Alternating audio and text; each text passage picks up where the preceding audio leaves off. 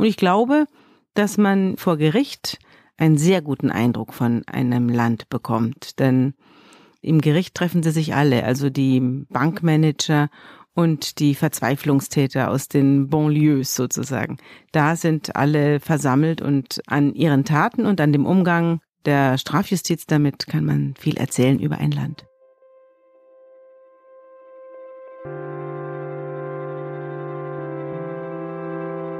Die Geschichte hinter der Geschichte. Der wöchentliche Podcast für Freunde der Zeit. Das Verbrechen hält Einzug am Sperrsort, hier in den Redaktionsräumen der Zeit. Keine Sorge, liebe Hörerinnen und Hörer, es geht uns gut. Wir sind weiterhin rechtschaffende Bürger und es lauern auch keine Mörder im Kopierraum oder hinter dem Kaffeeautomaten. Nein, Zeitverbrechen, das ist der Name eines neuen Magazins, das in der Zeitredaktion entstanden ist und das diese Woche erstmals an die Kioske kommt. Warum die Zeit sich neben Politik, Wirtschaft, Kultur, neben all den großen Themen jetzt auch noch besonders für das Verbrechen interessiert, darüber wollen wir heute reden. Damit begrüße ich Sie zu dieser neuen Folge unseres Podcasts Die Geschichte hinter der Geschichte. Mein Name ist Oskar Piekser, ich bin Chefredakteur von Zeit Campus, dem Studentenmagazin der Zeit. Und ich spreche heute mit der Journalistin, Buchautorin, der Gerichts- und Kriminalreporterin, die stellvertretende Chefredakteurin der Zeit ist und neuerdings auch Herausgeberin von Zeitverbrechen mit Sabine Rückert. Frau Rückert, ein Magazin über das Verbrechen, gemacht von Redakteurinnen und Redakteuren der Zeit. Wie muss man sich das vorstellen? Was erwartet einen da als Leserin oder als Leser? Ja, das Verbrechen ist ja nicht neu am Speersort. Ich bin ja seit 20 Jahren hier Gerichts- und Kriminalreporterin und davor habe ich eigentlich auch vor allem Gerichts- und Kriminalgeschichten gemacht. Also wenn ich ins Archiv gehe, da finde ich Beiträge von 1992, 93 von mir, die sich mit großen Kriminalfällen beschäftigen.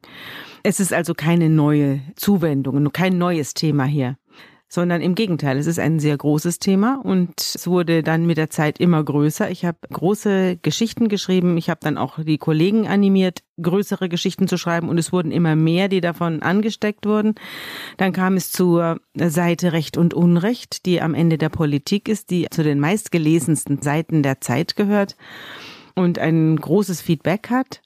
Und irgendwann hatten wir dann die Idee, nachdem wir ja auch immer wieder gefragt worden sind, wie geht's eigentlich in diese Geschichte weitergegangen und was ist eigentlich aus dem geworden, haben wir dann die Idee gehabt, also warum erzählen wir das nicht in einem Magazin? Warum fassen wir die großen Geschichten der Zeit nicht mal in einem Magazin zusammen und erzählen, wie sie weitergegangen sind? Wenn man das Magazin sieht, Zeitverbrechen, und den Titel sieht, dann denkt man unweigerlich, glaube ich, an ein anderes Magazin, das seit ein paar Jahren am Kiosk liegt und ebenfalls von wahren Kriminalfällen erzählt und das auch ziemlich erfolgreich ist, nämlich Stern Crime. Was unterscheidet Zeitverbrechen von diesem anderen Blatt?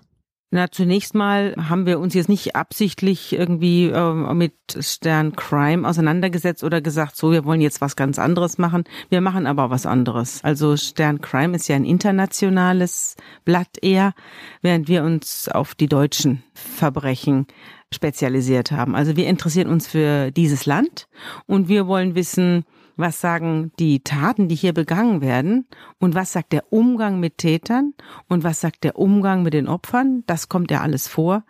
Was sagt das Verhalten von Sachverständigen? Was sagt das Verhalten von Gerichten aus über unser Land, in dem wir leben? Und ich glaube, dass man vor Gericht einen sehr guten Eindruck von einem Land bekommt. Denn im Gericht treffen sie sich alle, also die Bankmanager und die Verzweiflungstäter aus den Banlieues sozusagen.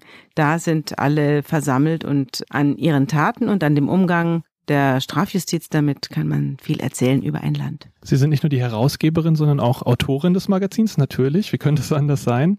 Und eine Geschichte, die erste große Geschichte, mit der das Magazin aufmacht, erzählt von einer Frau, Valerie L., die einen Auftragsmörder auf ihren Ehemann ansetzte 50.000 D-Mark kostete sie das. Der Mord gelang. Der Mann wurde vor seinem Haus, vor dem gemeinsamen Haus der beiden niedergeschossen und starb dann im Rettungswagen. Die Frau kam ins Gefängnis. Sie haben jetzt gerade schon gesagt, eine der wichtigen Motivationen für dieses Magazin war die Frage, wie geht es eigentlich weiter mit den Geschichten? Und das ist vielleicht ein Fall, an dem man das ganz gut einmal beschreiben kann, denn der Text über Valerie L. und den Mord an ihrem Mann erschien bereits im Juli 2001 in der Zeit, hat den Kirschpreis gewonnen, erscheint jetzt nochmal in Zeitverbrechen Warum ist der Text mehr als anderthalb Jahrzehnte später immer noch so aktuell, dass Sie ihn nochmal abdrucken? Ja, es geht um die Frage, wie geht es einer Frau, die von ihrem Ehemann misshandelt wird in dieser Gesellschaft? Und da hat sich einiges nicht geändert, anderes hat sich geändert. Und deswegen habe ich die Geschichte nochmal erzählt. Und ich habe auch erzählt, wie sie weitergehen, aber ich verrate jetzt nicht, wie sie ausgeht, denn die Geschichte nimmt ja mehrere wirklich verrückte Wendungen. Und die werde ich jetzt hier nicht verraten. Aber die Tatsache, dass Frauen misshandelt werden in Deutschland, ist ja nach wie vor der Fall. Das ist ja nach wie vor eine bedauerliche Tatsache und auch eine, der entgegenzutreten ist. Zum anderen hat sich eben viel geändert, denn äh, Valerie L. wurde ja damals wegen Mordes in den 90er Jahren wegen Mordes verurteilt. Und das würde sie heute auch wieder werden. Ich bin mir allerdings nicht sicher, ob sie heute noch eine lebenslange Freiheitsstrafe bekommen würde. Denn was Tyrannenmorde angeht, also was die Gegenwehr von Frauen gegen einen sie in maximaler Weise bedrohten und bedrängenden Mann angeht, hat sich die Rechtsprechung ziemlich geändert. Es gibt inzwischen Tyrannenmörderinnen, die kommen mit wenigen Jahren Strafe davon. Das Interessante an der Geschichte ist auch, dass man, auch so wie Sie das jetzt schon erzählen, ja sieht, es ist gar nicht so klar, wer hier eigentlich Täter oder Opfer ist, beziehungsweise es gibt nicht nur den Täter und nur das Opfer. Das ist ja sozusagen eine Frage, die sich aufdrängt. Sind Kriminalgeschichten, wahre Kriminalgeschichten eigentlich immer Täter- oder Täterinnengeschichten? Nein, bei uns in unserem Kriminalmagazin sind auch Opfergeschichten dabei. Zum Beispiel die Geschichte eines Mannes, der in den Terroranschlag in Brüssel geraten ist. Ein Jude, der von einem Muslim gerettet wird und den bis heute eine innige Freundschaft verbindet über Religionen und Kriegserklärungen hinweg. Also es sind sehr unterschiedliche Geschichten. Auch die Geschichte eines sicherungsverwahrten Vergewaltigers, der 30 Jahre im Gefängnis saß und dann durch einen Richterspruch des äh, Europäischen Gerichtshofs für Menschenrechte entlassen werden musste.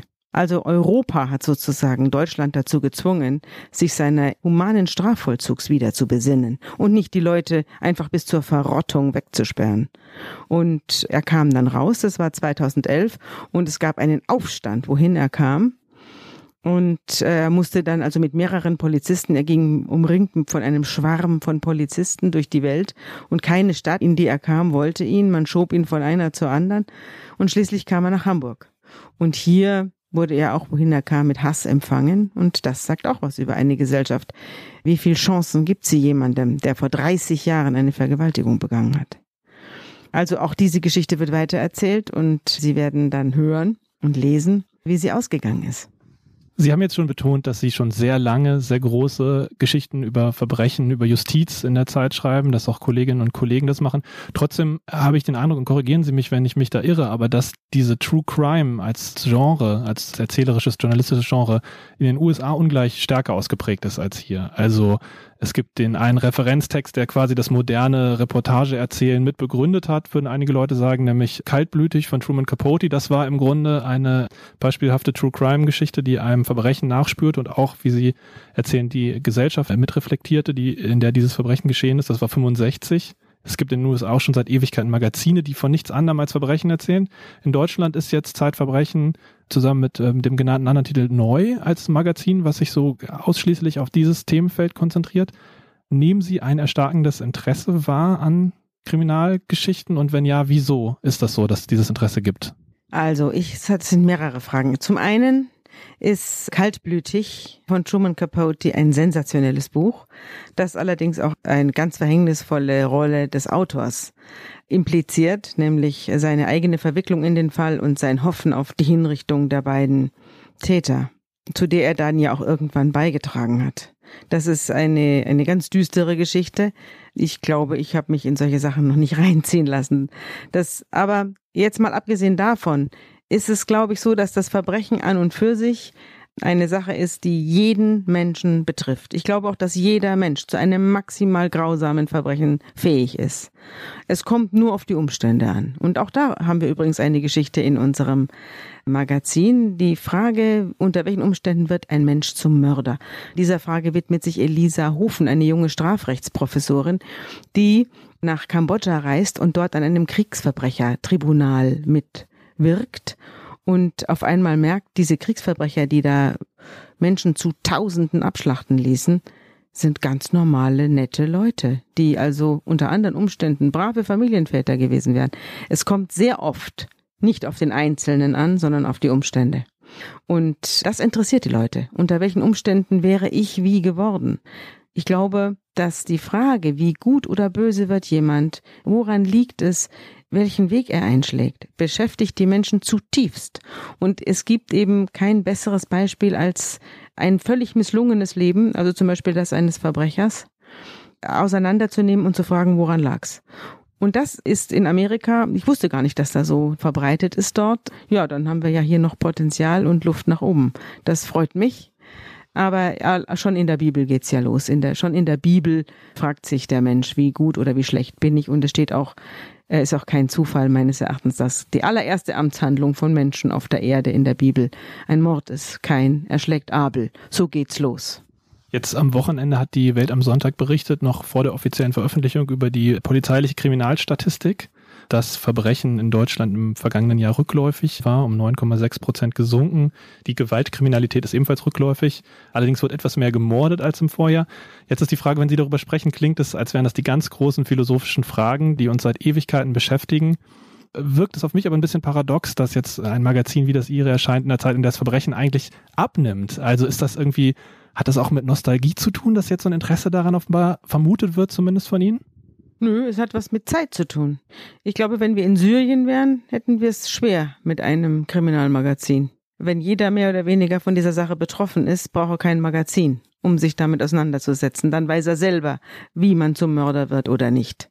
Natürlich ist ein Kriminalmagazin eine Sache für eine ruhige und philosophisch interessierte Leserschaft und für eine befriedete Gesellschaft. Also in einem Kriegsgebiet hätten wir sicherlich erhebliche Probleme, das Magazin loszuwerden.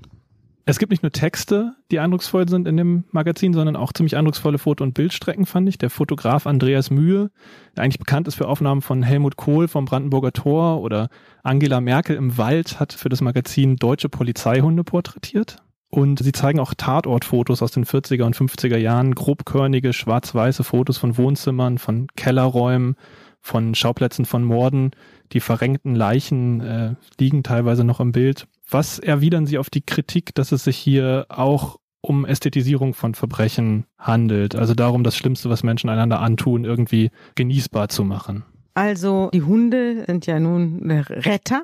Das ist ja eine Rettergalerie und wie ich finde eine hinreißend gut gelungene. Die Tatorte mit den Opfern sind, finde ich, ein Sinnbild des Entrückten. Also es sind Fotos aus einem Polizeimuseum und ich habe diese Fotos gesehen schon vor langer Zeit in einem Bildband und ich dachte, was ist das? Warum fasst mich das so an? Diese, die Bilder sind, die geben eigentlich nichts Besonderes her. Das sind keine großen Fotografien, sondern, und es waren auch keine namhaften Fotografen wie Ulrich Mühe, sondern es waren irgendwelche Polizeiknipser, die das unter Umständen noch mit, mit so einem uralten externen Blitzer gemacht worden sind. Aus, also sind ja über 100 Jahre alt zum Teil. Aber, äh, aber sie, sie geben etwas über die Endlichkeit des Lebens Auskunft. Und sie sind überhaupt nicht verräterisch. Also sie stellen den Menschen nicht aus. Wir sind ja auch keine Gesichter zu sehen. Es sind ja nur ein paar Füße zu sehen oder von hinten jemand. Aber sie drücken diese absolute Stille aus, die nach dem, nach der Katastrophe eintritt. Nach dem großen Donnerschlag, nach der großen Aggression, nach der finalen, nach dem finalen Angriff herrscht eine absolute Ruhe. Und in dieser Ruhe wurde dieses Foto gemacht. Und deswegen ist es einfach ein ein Sog, den diese Bildergalerie entwickelt. Ich halte die, halte das nicht für verwerflich. Ich finde auch nicht, dass wir irgendwie Menschen ausstellen, auch deswegen, weil sie nicht erkennbar sind, äh, sondern sie sind einfach ein Memento Mori. Und ein Kriminalmagazin äh, kann ein Memento Mori ganz gut vertragen, finde ich. Jetzt schwärmen Sie von jeder Geschichte, die Sie da realisieren konnten, so dass ich mich fast gar nicht traue zu fragen, haben Sie eine Lieblingsgeschichte? Gibt es etwas, was Ihnen besonders in Erinnerung geblieben ist, was Sie besonders empfehlen möchten, dem Leser mit wenig Zeit?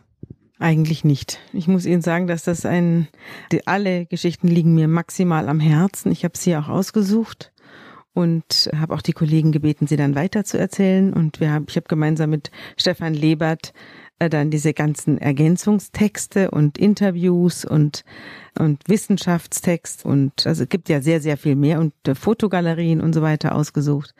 Die Idee der Polizeihunde war von Stefan Lebert eine ganz bezaubernde Idee. Und ich muss sagen, ich hänge einfach an diesem Magazin. Und wenn Sie mich jetzt fragen, was der Lieblingstext, dann würden, es ist genauso, als würden Sie fragen, was ist Ihr Lieblingskind? Und da sage ich den Kindern immer, immer, dass das fragt. Und bei den Texten ist es immer der, den ich lese. Eine Frau, die ihren Ehemann für immer loswerden will, sollte ihn nicht töten. Mit diesem Satz beginnt Zeitverbrechen, denn wenn sie ihn tötet, wird er ihr Gewissen in Geiselhaft nehmen. Das neue Magazin über wahre Kriminalfälle lehrt uns also, Mordgelüste vielleicht besser auch nicht auszuleben.